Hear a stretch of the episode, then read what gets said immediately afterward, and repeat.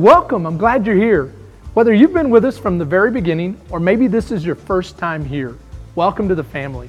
And during these unprecedented times, Foundation, FCM, you guys are drawing closer in fresh new ways. That's right. We are so excited to just see all of our families growing and thriving. From our children connecting midweek and on Sundays with their online teaching opportunities to our student ministry that is having midweek huddles. They're also having their midweek message by Pastor Raquel and having opportunities to connect online through social media. It's wonderful to see all of our students and kids connecting to one another and more importantly, connecting to Christ. And adults, we are so excited. The mission here at FCM is to be Christ like disciple makers. And during this season, we're excited to let you know that our discipleship groups are not only continuing to meet thanks to online resources, but they're growing and thriving. And so we're really excited to see how all of our families are able to connect. Now, if you haven't taken time to download our MyFCM app, we want to invite you to do so today. Through our app, you're able to find ways that not only you can connect, but your entire family can connect. And through our app, you're also able to watch all of Pastor Chris's old teaching series and more importantly, his current teaching series. Thanks, Melissa. Foundation, FCM, the church is more than a campus or a building. The church is you and I being the very hands and feet of Christ. And I am so proud of you, church. We are being the presence of Christ right in our neighborhoods. We're looking for ways to help one another, to reach out to our neighbor, and to show the love of Christ. Keep up the good work. We love you, FCM. Thank you for worshiping with us. Let's put our hands together.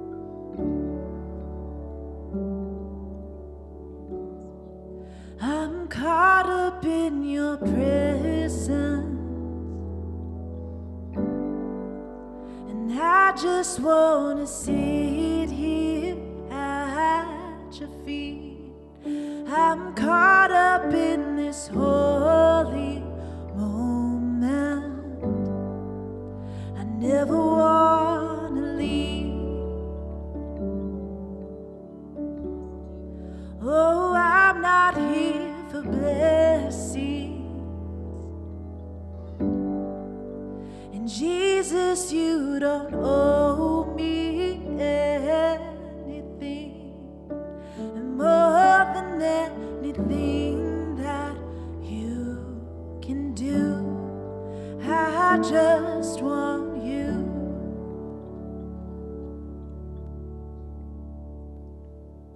And I'm sorry when I've just gone through the motions. I'm sorry when I just sing another song. Take me back. I open up my heart to you.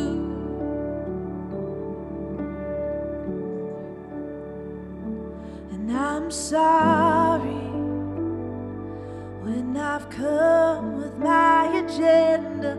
I'm sorry.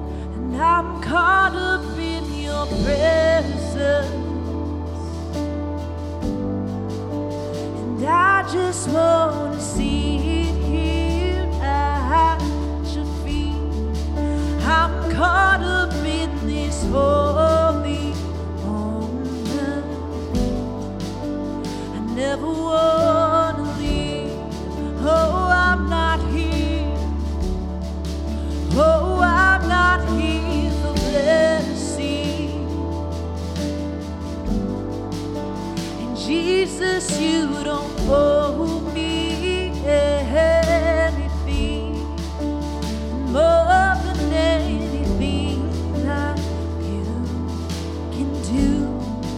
And I just want you. Come on, tell right now. And I just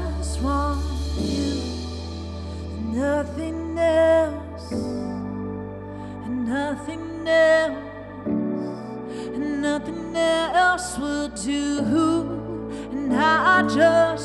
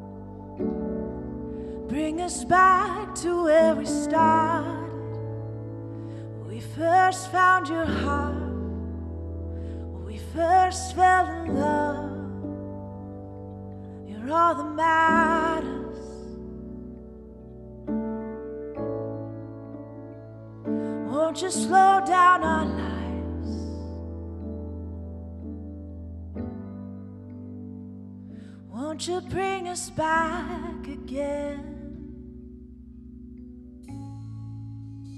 Caught up in your presence, and I just want to see it here at your feet. I'm caught up in this holy moment. I never want to leave. On, tell him right now. I'm not here for blessings. Oh, I'm not here for blessings. And Jesus, you don't owe me anything. And more than anything that you can do. And I just want want you wherever you're at right now, just to kneel before your Father. Before we move into the teaching, I want this to be our heart's prayer. For us to just sit in God's presence and trust in Him. No matter what's happening in this world and in our lives, just to slow down and believe God for who He says He is. Let's sing this together. And I'm caught up in your presence.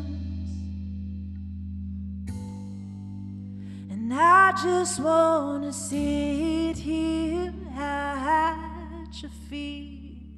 I'm caught up in this holy moment. I never want to leave. Come on, tell him with confidence. Then I'm not here for blessings. And Jesus, you don't owe me anything. And more than anything that you can do. And I just want you.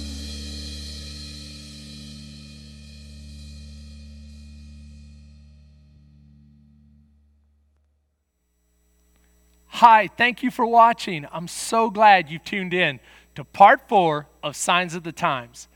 Now, last week, if you didn't get a chance to watch, is one of our most talked about messages so far. We covered the return of Jesus Christ, the bridegroom coming for his bride, and the rapture.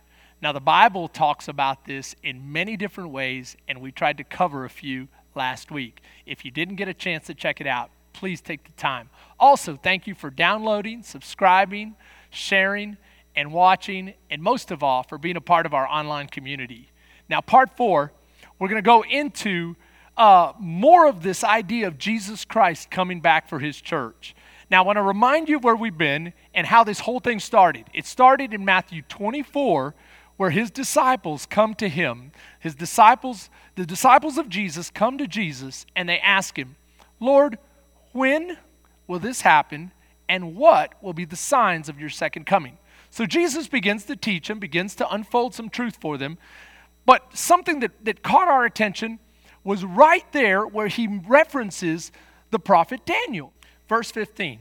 So when you see standing in the holy place the abomination that causes desolation spoken of through the prophet Daniel, let the reader understand. Do you hear that? Jesus is referencing Daniel as a direct answer to his disciples' question, but he specifically says, I want you to understand. Not only do I want the reader to under- understand, I expect you to understand the season in which I am describing.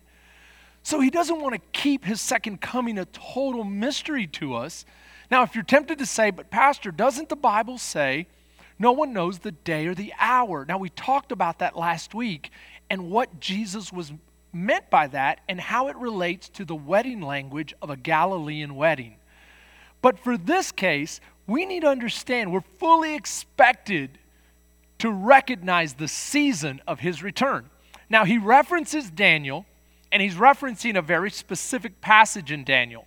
It's a prophecy of four verses in chapter 9 verses 24, 25, 26, and 27.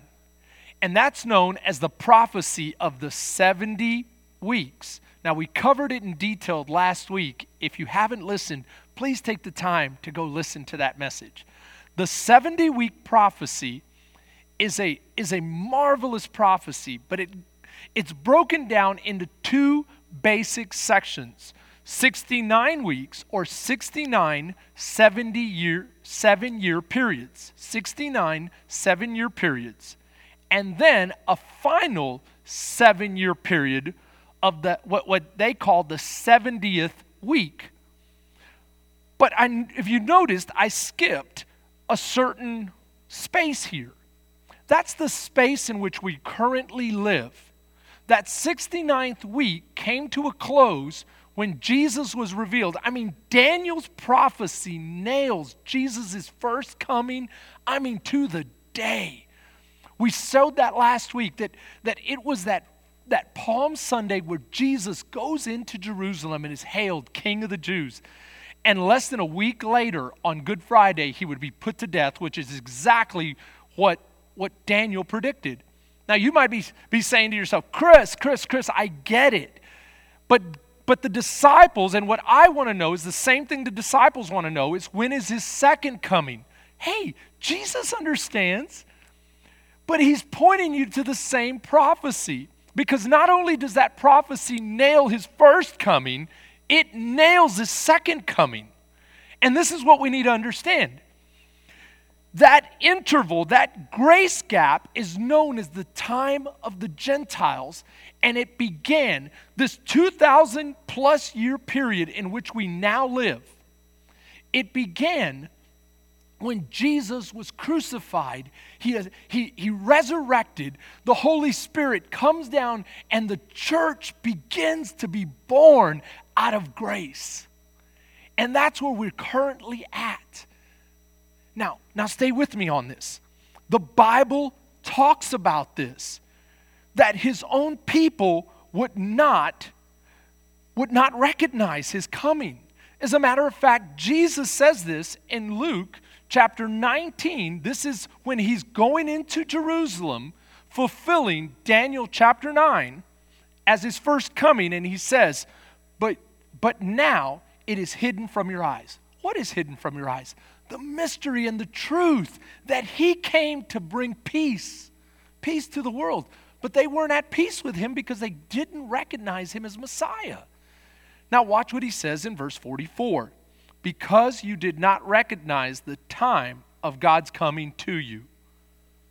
Paul sheds some more light on this. He says, Israel has experienced a hardening a hardening of what? A hardening of their heart, in part, until the full number of the Gentiles has come in. So there's, there's this time of the Gentiles where God is being patient, wanting folks to be saved. Now, watch what Jesus says in Luke 21. He says, until the time of the Gentiles has been fulfilled. So again, his first coming, the time of the Gentiles, and then that 70th week. That 70th week marks his second coming. Now, this is what I want you to know. Before that 70th week starts, in which he details there in verses 27, the end of 26 and 27, that 70th week will start only after Christ returns for his bride, the church. The church age will come to a close with the rapture. The 70th week will begin, and we, the church, will be in heaven with our King of glory celebrating for one week the marriage feast of the Lamb to our, bride, to our groom. And we are his bride. He will return in his second coming at the end of that 70th week. That 70th week is very important. That is the seven years of tribulation that will take, here, take place here on the earth. Daniel highlights that there will be a certain individual introduced. That individual is known as the Antichrist. That he will do something specific in the temple. He will, he will be, uh, he will enter into a covenant with many. He will break that covenant in the temple, wanting to be worshiped, demanding to be worshiped, and instituting all sorts of things.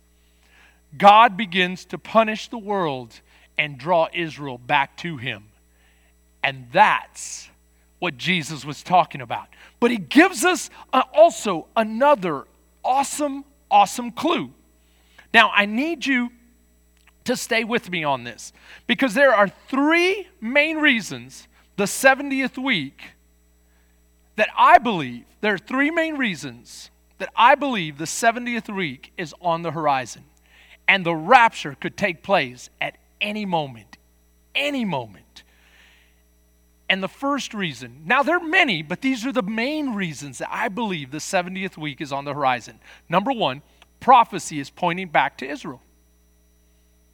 Two, the spirit of deception and delusion.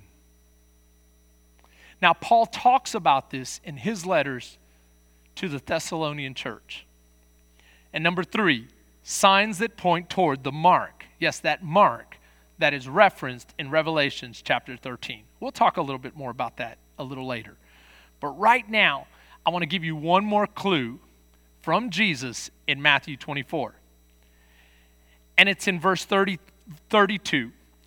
This is Jesus saying you need to look and consider the lessons from the fig tree. Now, learn this lesson from the fig tree. As soon as its twigs get tender and its leaves come out, know that summer is near. Even so, when you see all these things, you know that it is near. What is near? He's talking about his second coming. He's given us another clue. I need you to look at the fig tree. Now, who's the fig tree? Traditionally, in Scripture, the fig tree has always been used to reference Israel. So Jesus is saying, Look to Israel. Just like Daniel said, there's 70 weeks for your holy people, for, uh, excuse me, for your people, for your holy city. And so Jesus is saying, Yes, you need to look toward Israel. Now, truly I tell you, this generation will certainly not pass away until all these things have happened. Heaven and earth will pass away, but my words will never pass away. So Jesus just said, I need you to look towards Israel. When you see Israel beginning to bloom, bud like a fig tree, you know that's the generation that will experience all of these things happening. Now, before you hit me with that, that verse that says, but doesn't the Bible say that like a, a day is like a thousand and a thousand or like a day to the Lord? You know, God's timetable is not our timetable. Absolutely. We actually read that verse in the exact passage we were in last week in Peter, when Peter was saying, Yes, God is patient because he wants people to be saved. And so, this time of the Gentiles is however long God determines. But it will come to a close and God's attention will turn back toward Israel. And he asks us to look to the fig tree. Now, you might be tempted to say, but how long is a generation? Can I share with you one more verse? And it's found in the book of Psalms. Psalms 90, verse 10. Our days may come to 70 years or 80 if our strength endures. Yet the best of them are but trouble and sorrow, for they quickly pass and then we fly away. Listen to what listen to that clue that was given to us by the psalmist. He's describing what a generation is. A generation is 70 to 80 years. And why doesn't he say, and then we die? He says, and then we fly away. The bride is flown to the groom's house. We will fly to meet Jesus in the air to celebrate in his father's house. This is a direct reference, I believe, to the rapture. And so, so but before you dismiss me, I, I want you to consider is history focusing back on Israel? Is prophecy focusing back on Israel? Does is Jesus telling us, look at Israel, consider what's happening there, and then consider one more clue before we go into the prophecies? dealing with Israel. I'm going to cover five of my favorite prophecies, and then I'll give you a few more for good measure. But before we go there, consider the writings in the Revelation. The first three chapters of Revelation deal with the church. Jesus is, is prophesying and addressing seven churches. Now, these churches are named by name. But I've often wondered why aren't there 10 churches? Why aren't there six churches? Why aren't there more churches, less churches? Why seven? He could have included Antioch, Jerusalem, Corinth, but he didn't. He chose these seven churches. And it's because seven is the perfect number of completion. He's saying, I'm speaking to the church age, to the churches of the church age, and that church age will come to a close. So at the end of chapter 3, we go into chapter 4, and what do we see in chapter 4? John is raptured into heaven. The church age comes to a close. John is raptured into heaven. John represents the church when Jesus sealed his covenant of betrothal, he sealed it with the disciples. Now, every disciple has been martyred for the cause of Christ. John is the last one surviving, and Jesus has him experience rapture. It's a clue to us, the church, when the seven churches have been addressed, and that completes the church age, the church will be raptured. In Ephesians, the Bible tells us that the foundation of the church is built on the apostles, prophets, and on Jesus Christ. And here, John represents the church as he's raptured into heaven. And one more clue from the book of Revelations. This is the last time in Revelations that the word church is used. After that, God's attention in that 70th week, when he's detailing the seven years of tribulation and the great tribulation, he's addressing Israel, his holy people, the tribes of Israel, and the elders of Israel. In our remaining time, I want to cover 12 prophecies that point to Israel. This is significant because just like Daniel tells us, there's a church age. It will come to an end, and the 70th week begins. That 70th week is the time of tribulation where it's all about Israel. Matthew also tells us look to the fig tree. That's Israel. When you begin to see it bloom, you know that generation will experience the end. Let's see what the prophecies are telling us. Ezekiel tells us that Israel would be brought back to life. In fact, it happened in 1948. Now, the prophet receives a vision of dead, scattered, dried up bones. In the vision, God tells Ezekiel that the dead bones or the dried bones is Israel and would be brought back to life. And just as Ezekiel prophesied about 2,600 years before, the Jewish people did come back to life, a nation did come back to life, and that's just three years after one of the most horrific events ever recorded by history, and that was the Holocaust where, where the Nazis put to death some two thirds of the Jewish people on the face of the earth. And Yad Vashem, the World Holocaust Remembrance Center, reminds us that Ezekiel's prophecy stands correct.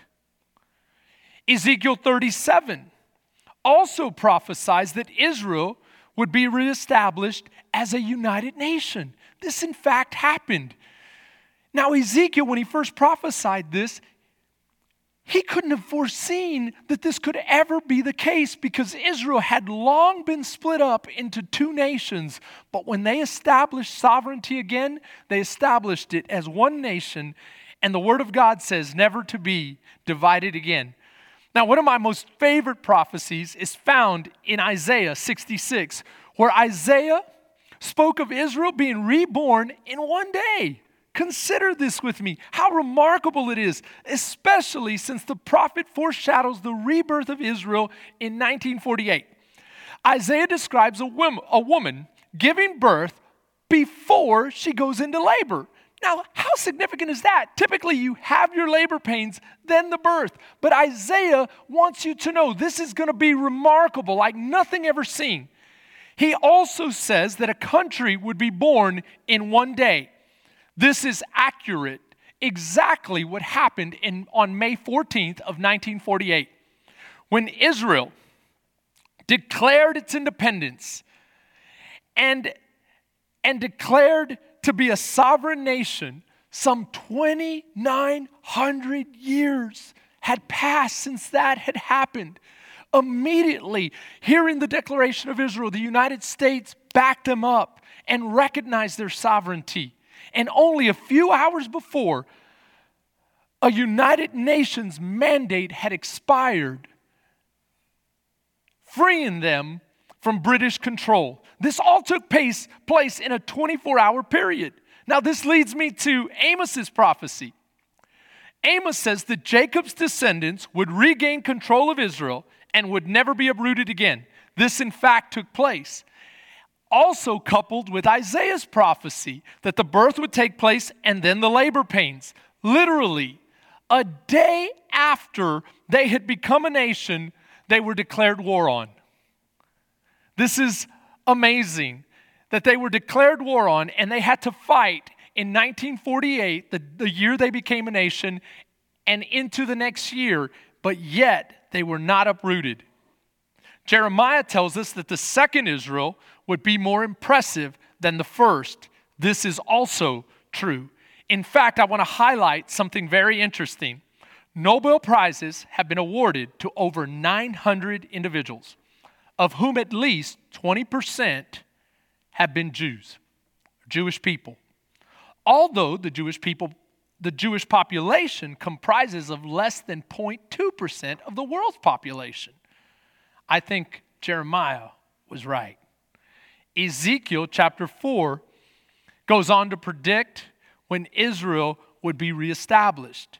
Now, this is very, very interesting because the prophet said the Jewish people would lose control of their homeland and would experience a correction from God for 430 years. That correction would be at the hands of the Babylonians who conquered them and exiled most of their people to Babylon. But this is significant because 67 years after Babylon had defeated Judah, Cyrus the Great defeated Babylon. And three years after Cyrus, Cyrus the Great had conquered Babylon, he conquered them in, in 539. So in 536 BC, he allowed the Jewish people to return back to the holy city. Now, this is important because most of the people refused to go back. They desired to stay in Babylon. Now, you know from prophecy that Babylon represents a worldly attitude and a worldly uh, uh, a city.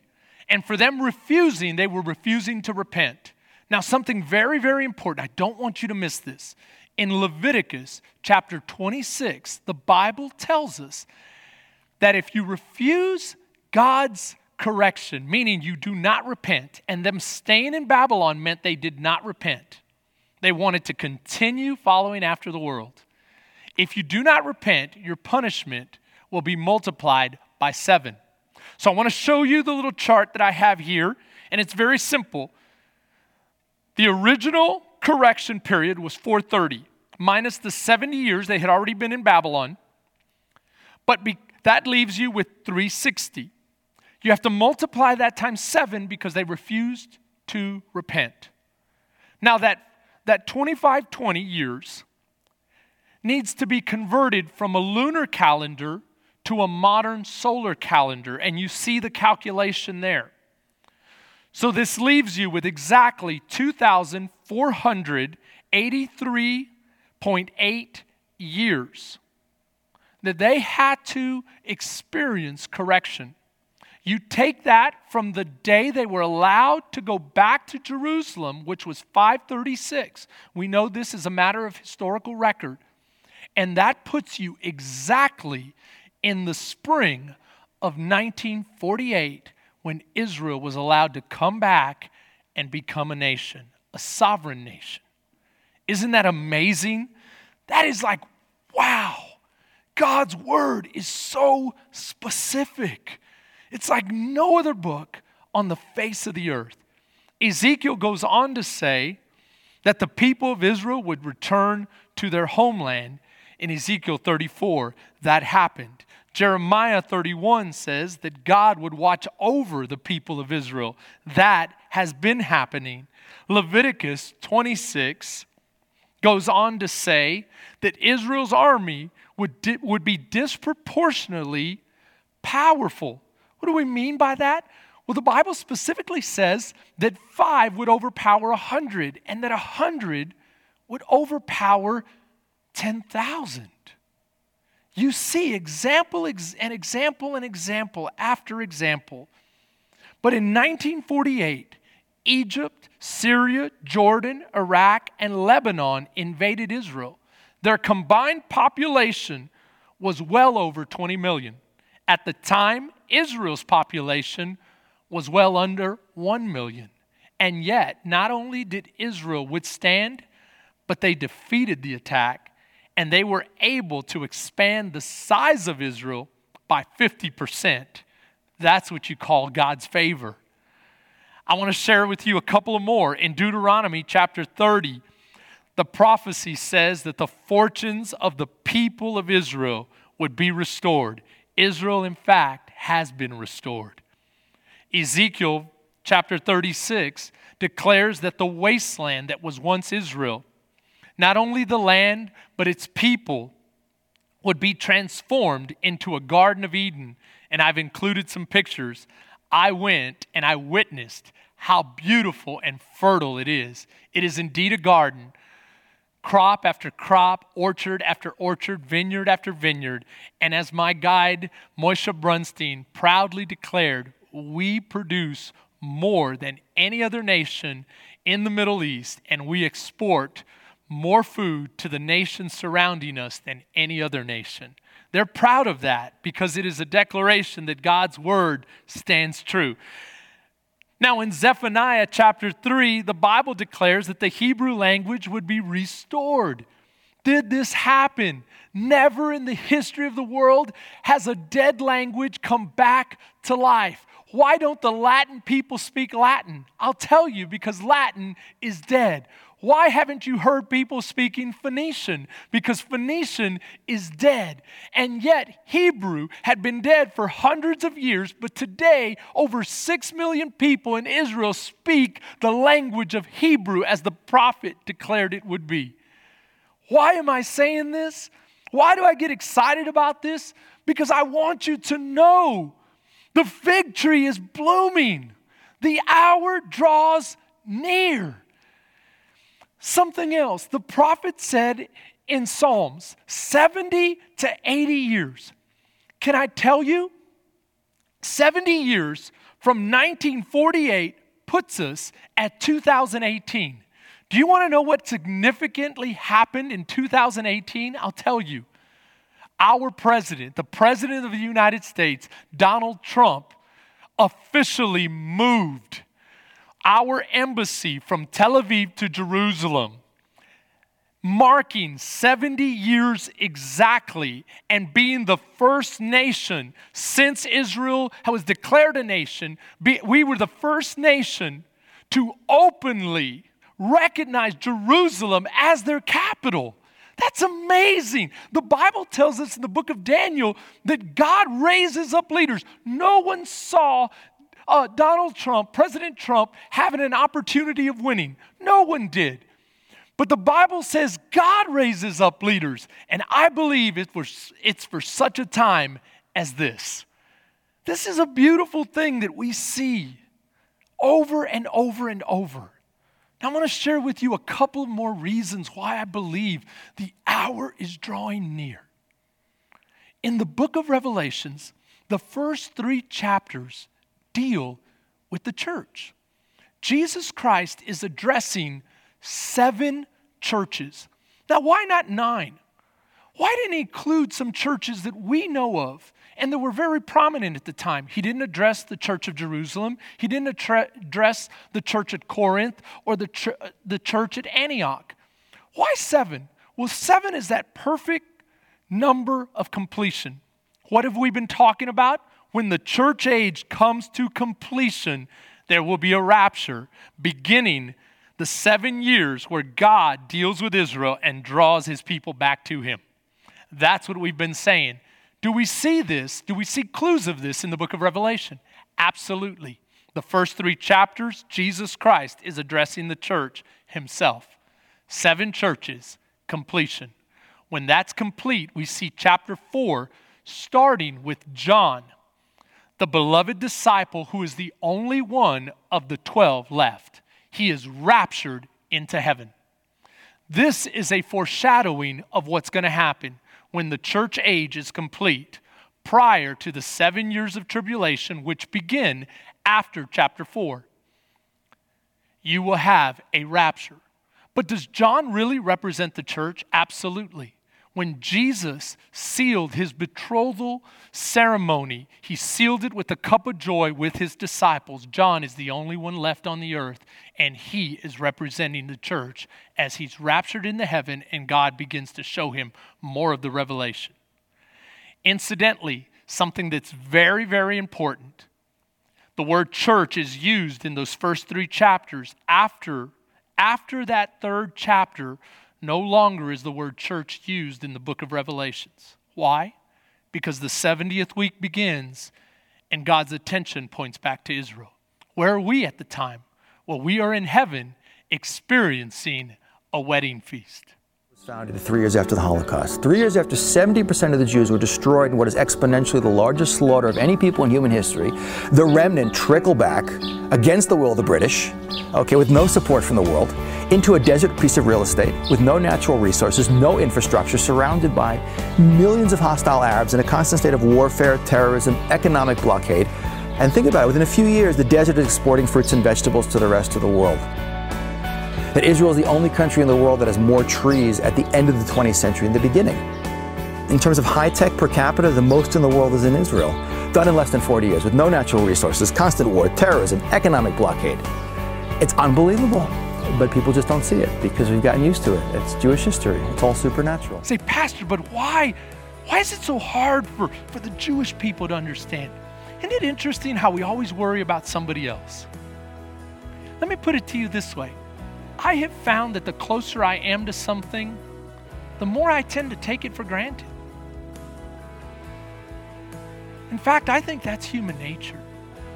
So instead of saying, How could they have missed it? Why don't we say, How could we miss it? We're brought up with this imagery of the church and the bridegroom.